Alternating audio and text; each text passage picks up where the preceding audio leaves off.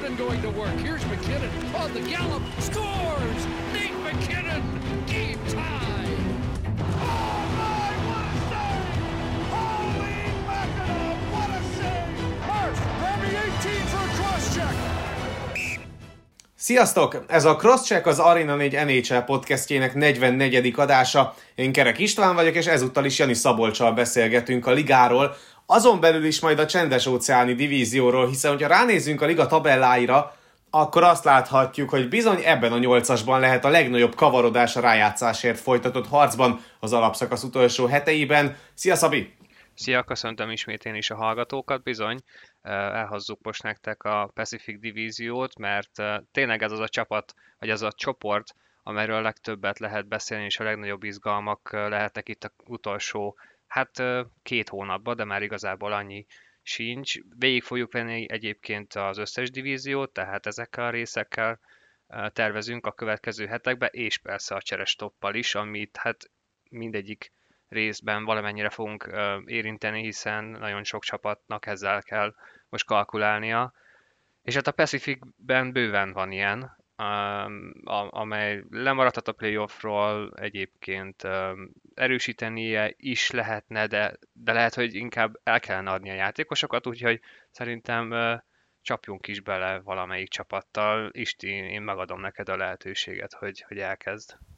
Ugye, hogy fogjuk ezt csinálni Szabival? Nagyon egyszerű, hoztunk kettő-kettő állítást, és van egy harmadik állítás, ami egymástól függetlenül, de mégis közös, úgyhogy ezeken keresztül fogunk gyakorlatilag egy teljes képet adni a Csendes-óceáni divízióról.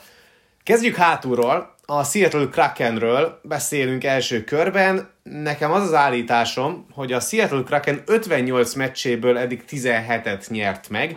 Ez nem egy állítás, ez egy tény nyilván.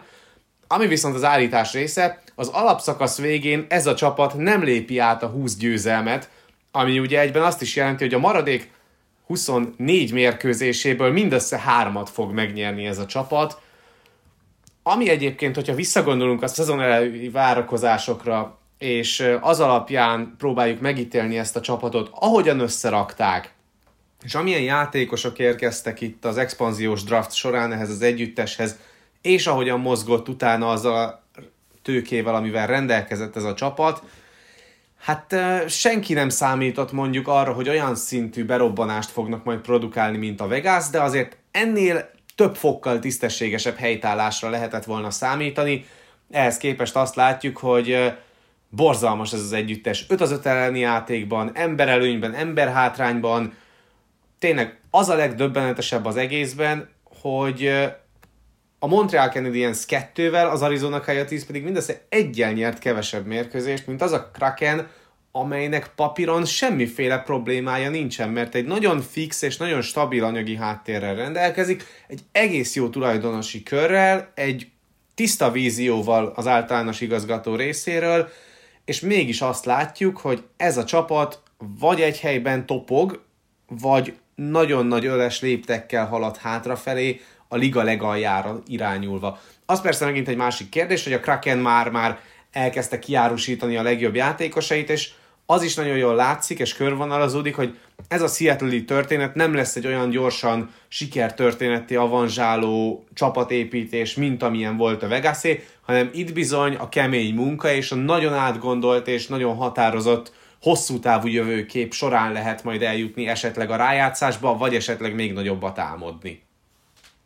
Igen, itt a Seattle-lel kapcsolatban szerintem egész szezonban nagyjából azt látjuk, és úgy viszonyulunk hozzájuk, mint ahogy így maga az expanziós draft is lezajlott. Szóval ilyen az elején nagyok, nagy volt a várakozás, sok mindent elképzeltek a Seattle-lel kapcsolatban.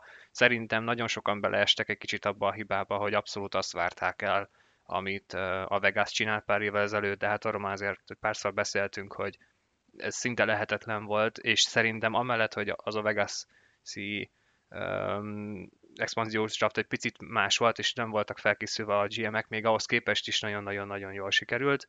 Szóval, és ez jellemezte egyébként a szezonjukat is, az elején tényleg azt várták, hogy akár haraphatnak is, mert uh, lehet egy olyan fajta mag kialakulhat még ebből a kevésbé um, erősnek tűnő, papíron erősnek tűnő csapatból, ami mondjuk ugye összekovácsolja őket azáltal, hogy mindenki kegyvesztett lett.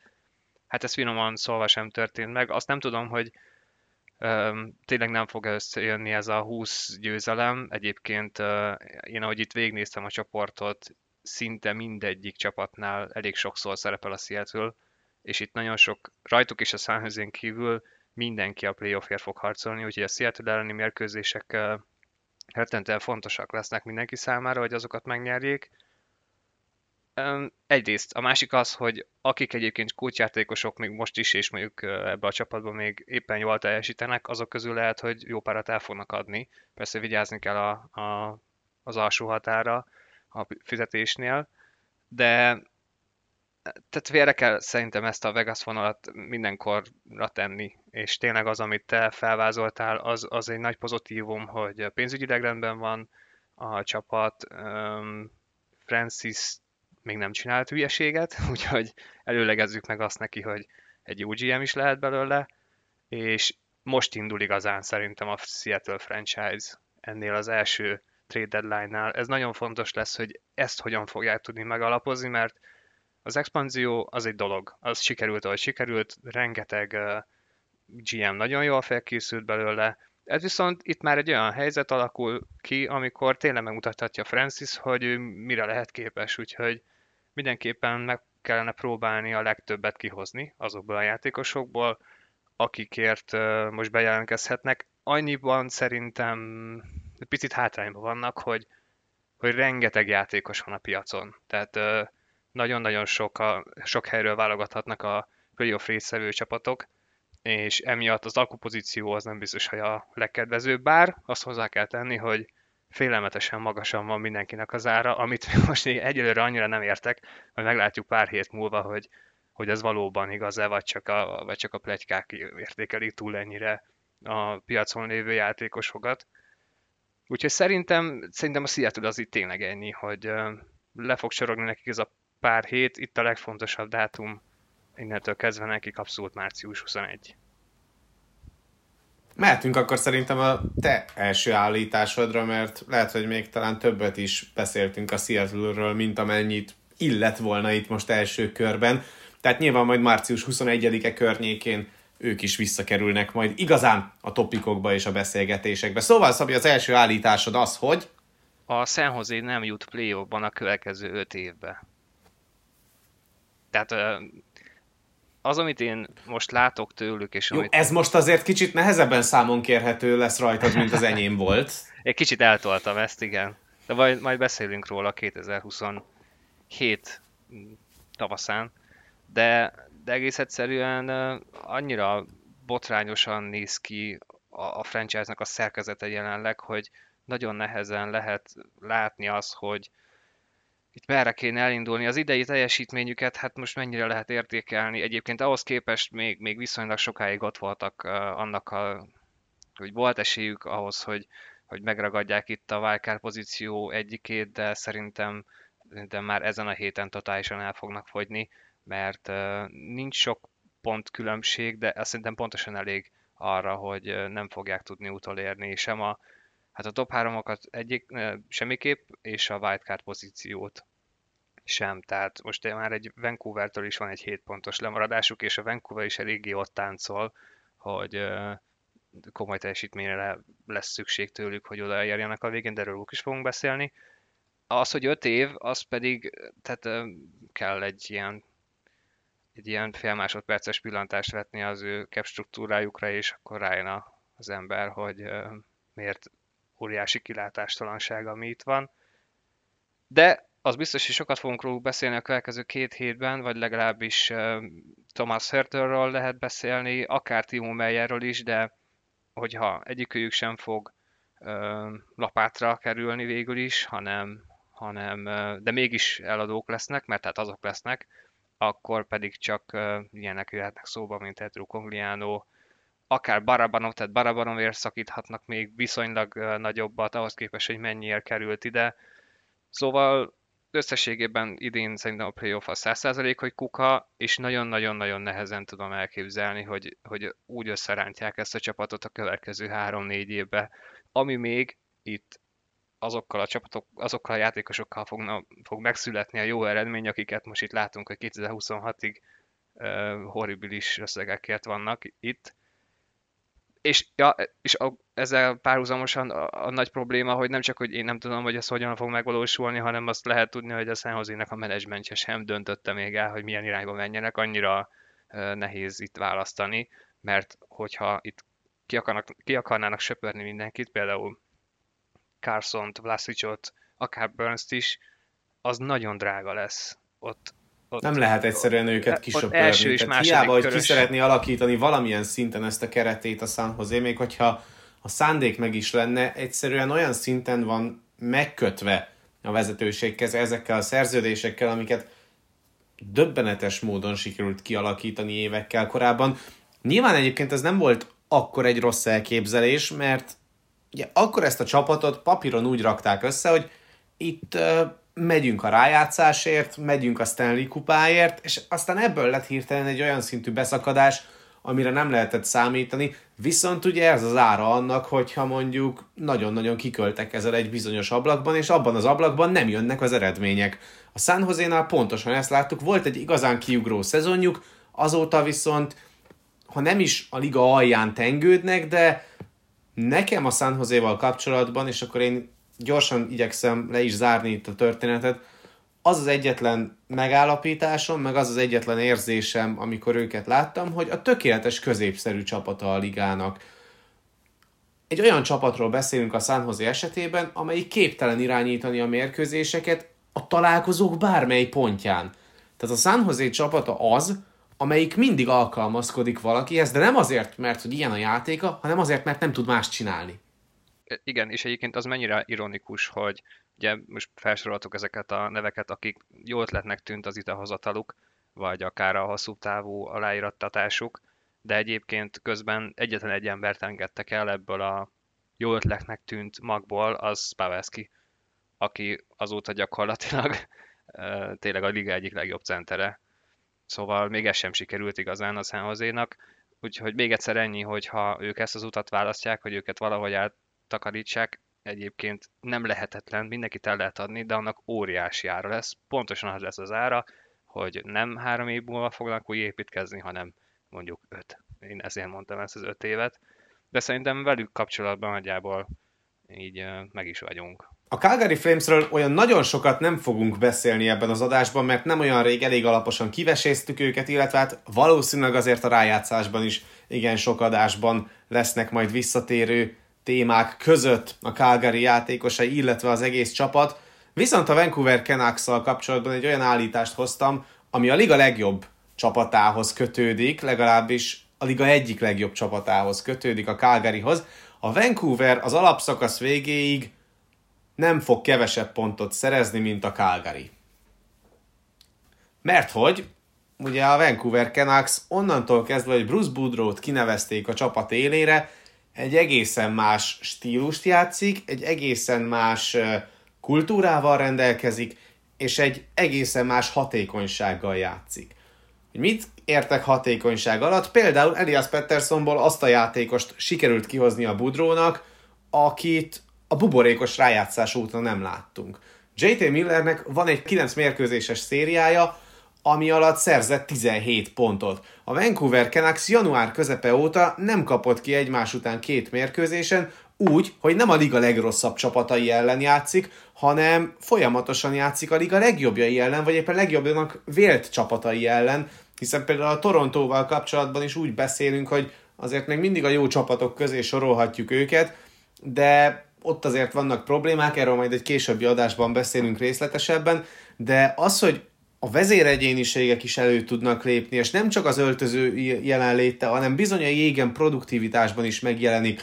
Az, hogy Boudreau játéka nem abból áll, hogy akkor ráborítják az ellenfélre a jeget, és akkor odaszorítják az, a támadó harmadba az ellenfelet Petterssonék, az teljesen egyértelmű, mert mit láttunk korábban Boudreau csapatainál, pontosan ugyanezt a játékot, amit most a Canucks játszik, hogy stabilan a védekezésre építve, korongbiztos játékot alkalmazva, jó döntéseket hozva, nagyon jól élve azzal a kevés helyzettel, amivel rendelkeznek. Mert hogyha megnézzük a számokat, akkor azt látjuk, hogy egyébként Boudreau alatt sem jellemző az a Canucksra, hogy sokkal több minőségi helyzetet tudnának kidolgozni, mint az ellenfelek.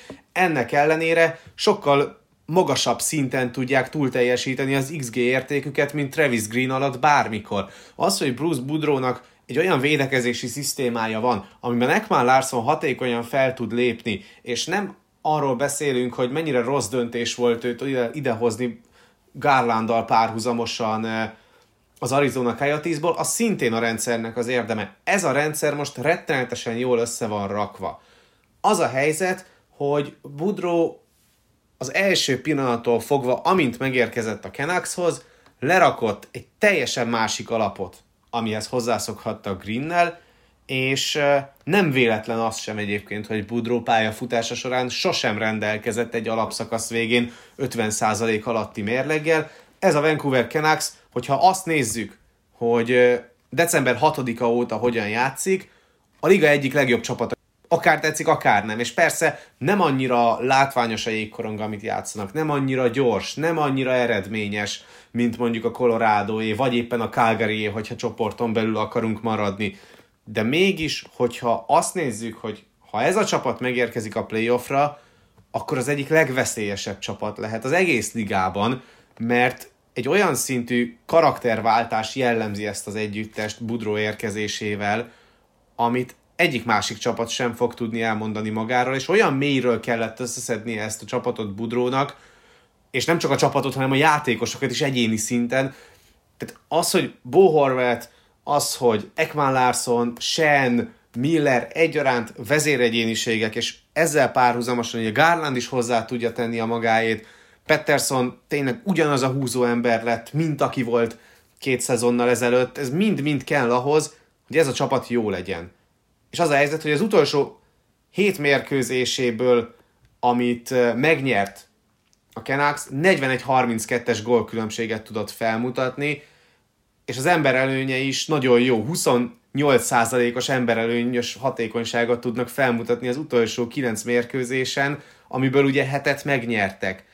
Borzasztóan jók, és ezzel párhuzamosan pedig még az emberhátrányos védekezés is olyan, hogy az utolsó három mérkőzésen nem kaptak emberhátrányból gólt. Ez a csapat Travis Green alatt a liga legrosszabb emberhátrányos csapata volt.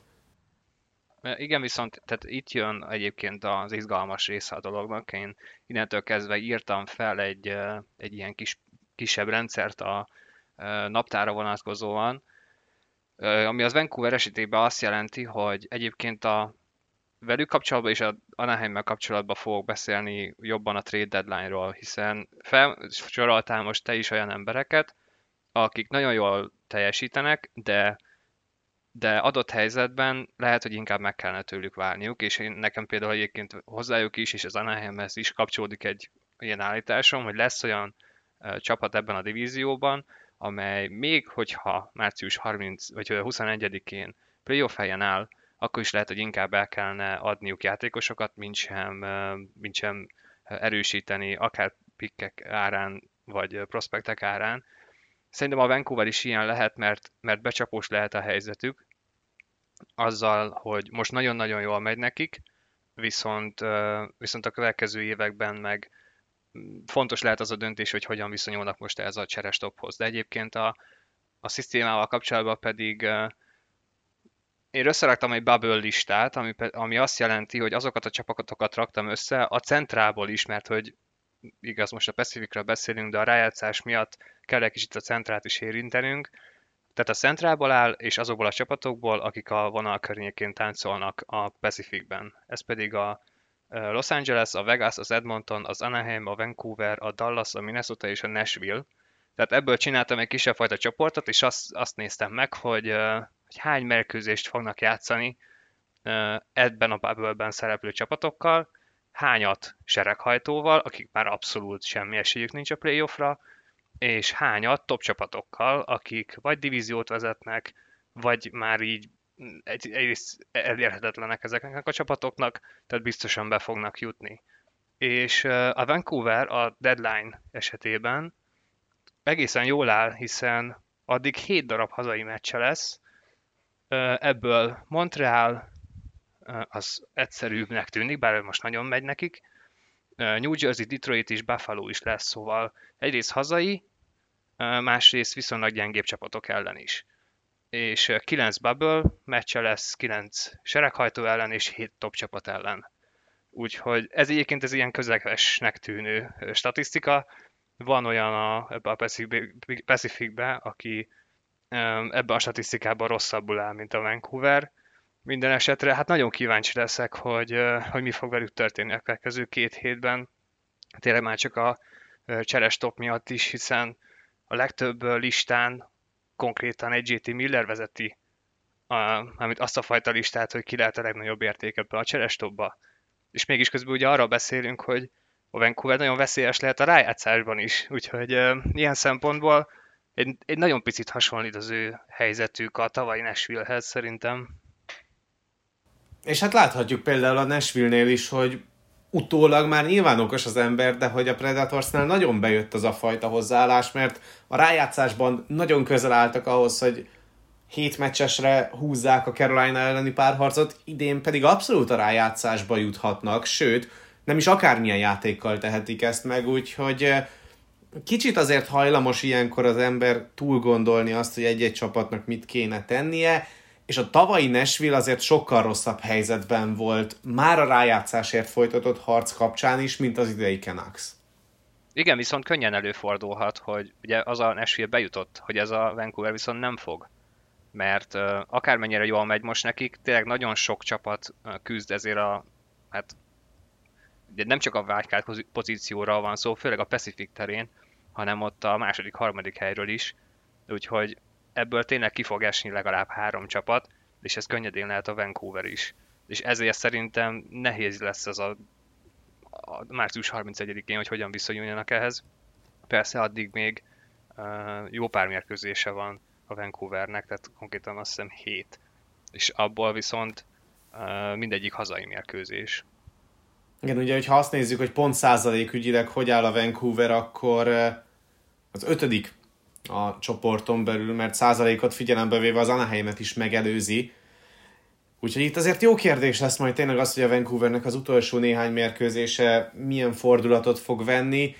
Hogyha ugyanezt a tendenciát tartják, akkor viszont szerintem elképzelhetetlen nélkülük a rájátszás, és erről majd még beszélünk később, de azért a Calgaryn kívül a jelenlegi második, harmadik, negyedik csapat, tehát akik esetleg bejuthatnak a rájátszásba, hát finoman szólva sem meggyőzőek, és bármikor bejuthat ott a krak, főleg úgy, hogy nagyon-nagyon vékony a kerete mind az Edmontonnak, mind a Vegasnak, és akkor a Kingsről pedig még nem beszéltünk, pedig ott is azért nagyon érdekes az a tendencia, ami kezd kirajzolódni, főleg az elmúlt tíz mérkőzéses mintán.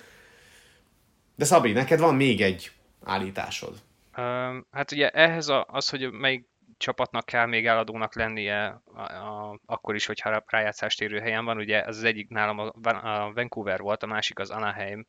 Ezen kívül az állítás az az, ami nagyjából egyezik valószínű a tiéddel, ami pedig az, hogy hát nagyon-nagyon könnyen előfordulhat az, amit a szezon elején nem gondoltunk, amikor ránéztünk a divízióra, nagyjából két győztes lehetett mondjuk tippelni, az egyik az Edmonton, a másik pedig a Vegas, és hát lehet, hogy azt fogjuk meg végignézni, hogy egyikük sem jut a rájátszásba. A Vancouvernek az esélyeiről már beszéltünk szerintem sokat, úgyhogy arról nem kell részletesen beszélni, viszont hogy a Kings miért szólhat be igazán ebbe a rájátszásba, az egy nagyon-nagyon érdekes dolog. A Kings-el kapcsolatban a szezon előtt szerintem te is, meg én is úgy voltunk a csapattal, hogy hát esetleg majd olyan szinten elkezdhetnek beleszólni majd a rájátszásba, hogy szépen beépítik majd a fiatalokat, aztán lesz, ahogy lesz. Ehhez képest egészen más tendenciát láttunk. Egy nagyon stabilan védekező csapatról beszélünk a Kings esetében, hiszen, hogyha megnézzük azt, hogy milyen aránnyal dolgoznak ki minőségi helyzeteket az ellenfelek ellen, túlütik egyszerűen az ellenfeleket. Tehát hatvan percre vetítve kettő egész hetvennyolcas iksz gé értékű helyzetet dolgoznak ki a Kingsnél, miközben az ellenfelek pedig kettő egész negyvennyolcas iksz gé értékű helyzeteket alakítanak ki ellenük hatvan percenként. Ez egy olyan tendencia, amire évek óta nem volt példa a Kingsnél. Tehát nagyon-nagyon ritkán volt az, hogy az iksz gé differenciában a Kings az pozitív irányba álljon.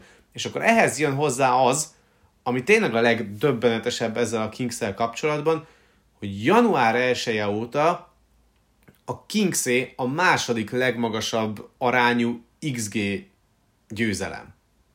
Tehát csak egy csapat van a ligában, amelyik nagyobb arányban tud kialakítani minőségi helyzeteket az ellenfelek ellen, mint amennyit az ellenfelek alakítanak ki ellenük. Miért? Hogyan? Tehát ez a rendszer, ez nem alkalmas arra papíron. Hogyha megnézzük a különböző alkotó elemeit, és lebontjuk részleteire, akkor azt látjuk, hogy ennek a Kingsnek nem szabadna ilyen jól állnia, és nem szabadna ennyire erősnek lennie, és ennyire contendernek lennie. Mert az a helyzet, hogy lassan ott tartunk, hogy olyan tendenciákat lehet felfedezni a Kingsnek a védekezésében és a támadó játékában, főleg az öt az öt elleni játékban és a semleges harmadban nyújtott korong szerzések terén, ami, ami nem volt benne. Tehát nagyon durva az, hogy mennyit ért Philip Danault-nak az érkezése. Amikor megérkezett a csapathoz, akkor én is úgy voltam vele, hogy szerintem vele nagyon nagyot húzott a Kings, de hogy ekkorát húzzon vele a Kings, arra már senki nem számít. Ez, ez szerintem nem csak ő, tehát egyrészt uh, nyilván Danault, ez egy jó igazolás volt, és uh, az, az volt még itt jó, hogy, uh, hogy a Kings ezt felmérte, hogy kellhet egy Danault, kellhet egy Arvidsson, mert szerintem sokan úgy indultak még neki ennek a szezonnak, hogy inkább próbálják meg csak a fiatalokat beépíteni Kopitárék mellé, és nem feltétlenül kell nekik még nagyobb erősítés. Ők nem, ők úgy voltak ezzel, hogy igenis jöjjenek uh, en há el játékosok, És, és hát nekik volt igazuk. Egyébként a szezon elején én ö, veszélyesnek tartottam már a, a Kings-t, és én azt gond, úgy gondoltam, hogy wildcardra odaérhetnek.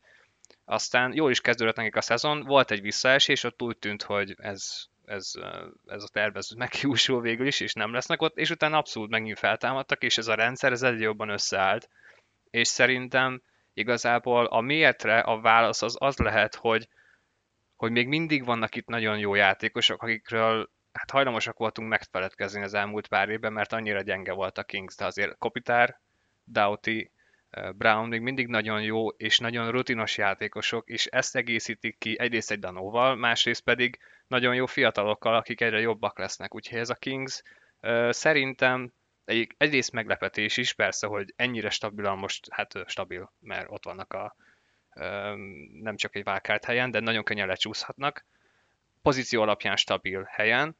Az utóbbi tíz mérkőzésükből hetet megnyertek, úgyhogy én azt gondolom, hogy ők, ők ott lehetnek a top háromban, szóval még el tudják kerülni a wildcard pozíciót is, ami miatt gondolom ezt, az, mert nehezen látom, hogy ennyire meg tudják törni ezt a rendszert, ami most működik a Kingsnél.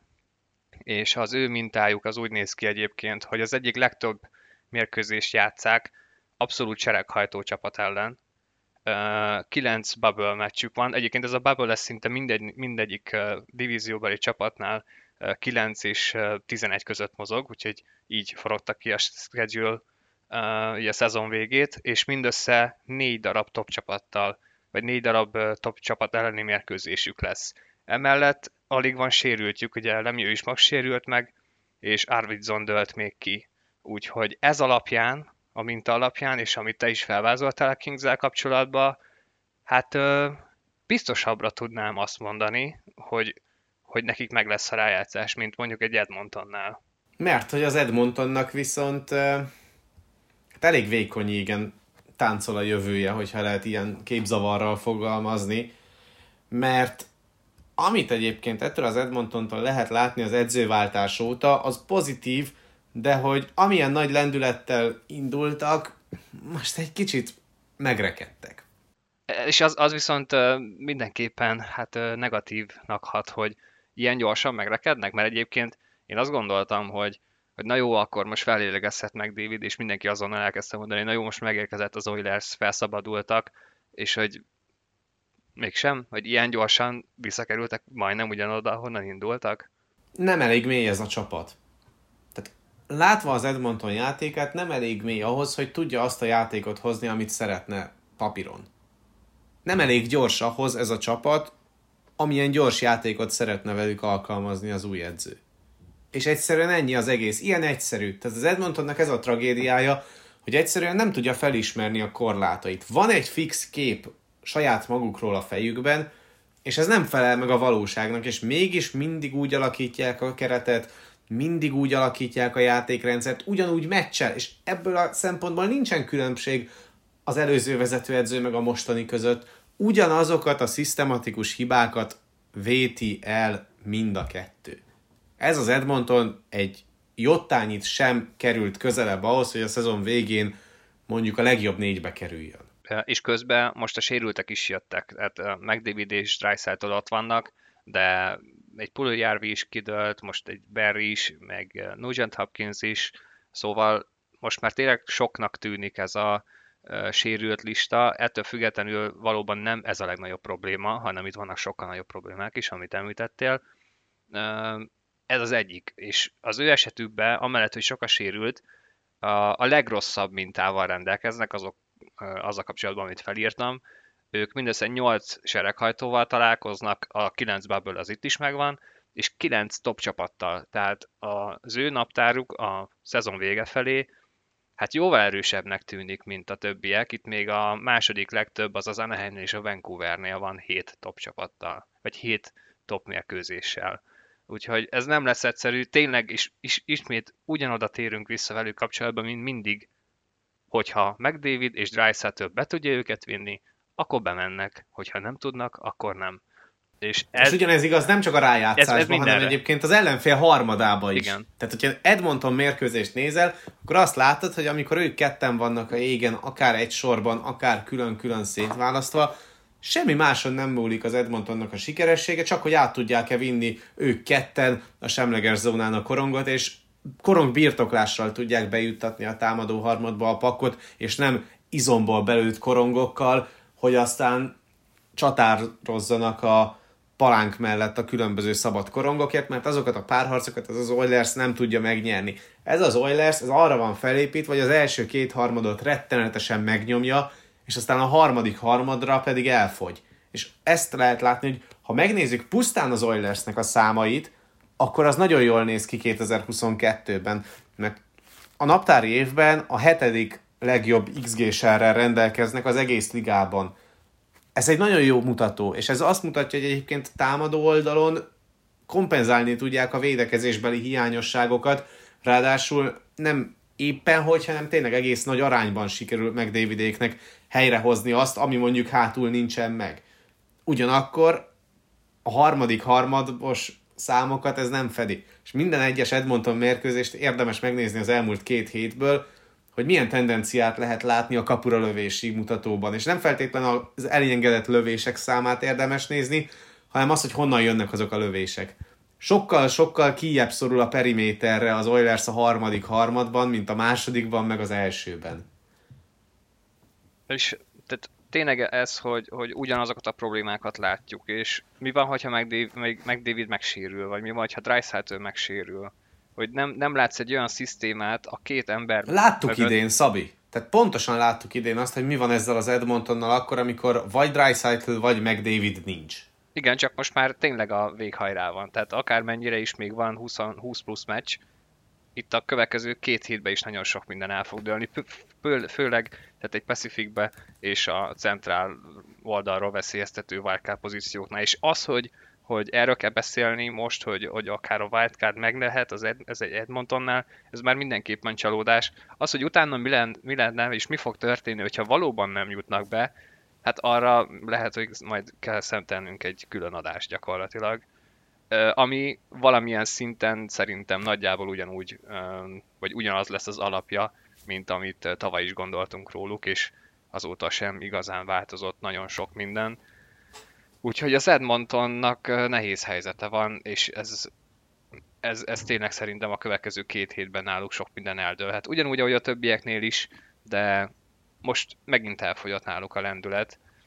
Igen, viszont azt nehéz elképzelni, hogy az Edmonton felismeri azt, hogy lehet, hogy mégsem lesz rájátszás, és akkor már elkezd ilyen seftelni és kiárusítani a csapatot. Hát ezt nem, és nem is írtam fel őket ebbe a, ebbe a e, hármasba, vagy hát igazából nálam csak az Anaheim és a Vancouver van itt, Éppenséggel még a Kings meg lehetne említeni, mert ők is kicsit ilyen helyzetben lehettek volna. Mondjuk a szezon elején azt gondoltuk volna, de ugye pont az előbb beszéltünk róluk, hogy akár még ebből a négyesből is talán nekik a legnagyobb az esélyük arra, hogy bejussanak a play-offba, úgyhogy nekik most szerintem nem kell eladni játékosokat.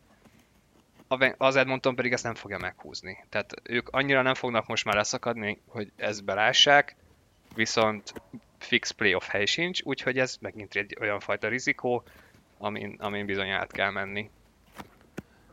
Mit gondolunk erről a Vegasról? Mert hogyha pusztán a számokat és a tendenciákat nézzük, akkor a Vegasszal kapcsolatban sem igazán lehetnek pozitívak a szurkolók. Ugyanakkor a Vegasnál sokkal több olyan csillag van, ami miatt lehet reménykedni. Egy az, hogy relatíve könnyű a sorsolásuk. Kettő, Jack Eichel elkezd megérkezni a ligába erre a szezonra, és ugye legutóbb már győztes gólt is ütött, úgyhogy kezdi megtalálni a helyét is Pete Dabur vezetőedző. Viszont ami a legfontosabb a Vegas esetében, és én ritkán szoktam megvédeni a Vegast, de a két legjobb csatára hiányzik.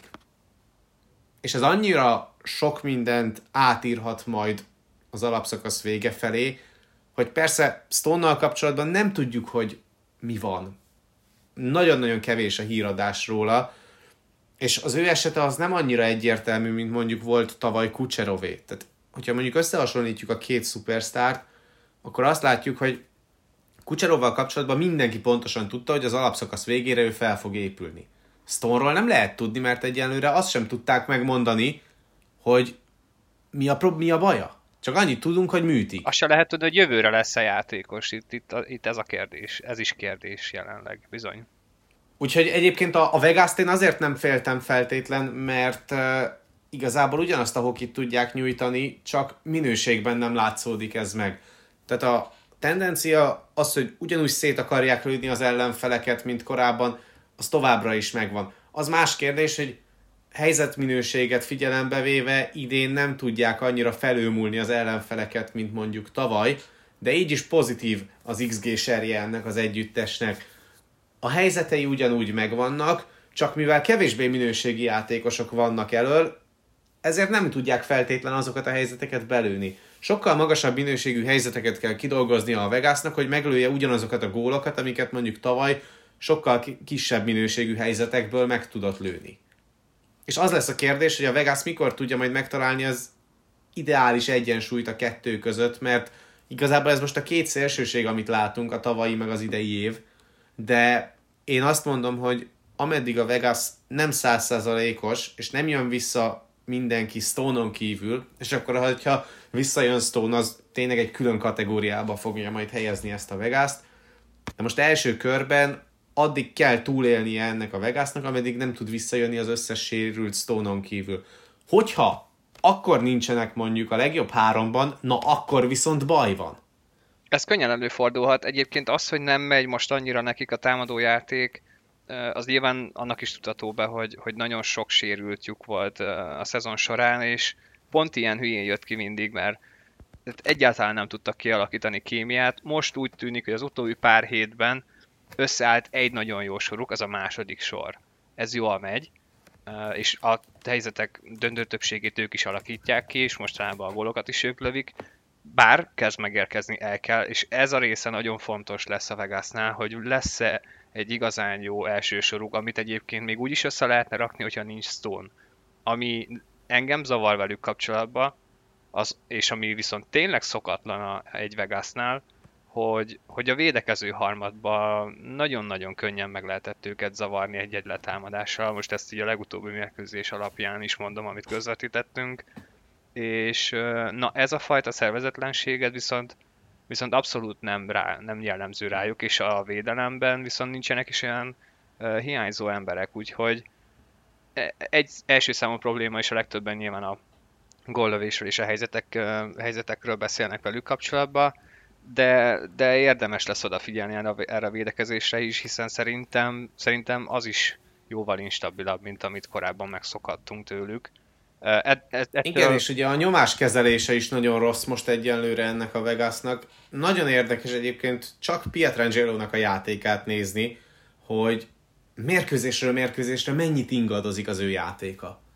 Tehát annyira szélsőségesen játszik Pietrangelo, azzal, hogy nagyon nagyot kell vállalnia a támadás építés első fázisában, illetve a védekezésben egyaránt neki kell visszaérnie elsőként a védő harmadba, hogyha a támadó harmadban korongot veszít a Vegas, mert egyszerűen a backtársa nem elég gyors ahhoz, hogy ezt megtegye, viszont ő a legkorongbiztosabb játékosa is papíron a Vegasnak, annyit kell vállalnia, és hogyha megnézzük azt, hogy kétezer-huszonkettőben, tehát pusztán a naptári évben a védők közül ki az, aki a legtöbb korongbirtoklós, korong kivitelt vállalja el a liga védői közül, akkor Pietrangelo ott van a legjobb ötben. Ez egészségtelen egy olyan Vegasnál, ahol viszont nincsen senki más, aki tehermentesíteni tudná ez alól. Ez ugye Martinez lenne, de róla sem igazán tudjuk, hogy mi a probléma. Hát, hogy adrászkodás volt, de már két héttel ezelőtt is érkeztek olyan hírek, hogy na, most már bevetjük, most már bevetjük, és ott is kezd egy majdnem akkora kérdőjel kialakulni, mint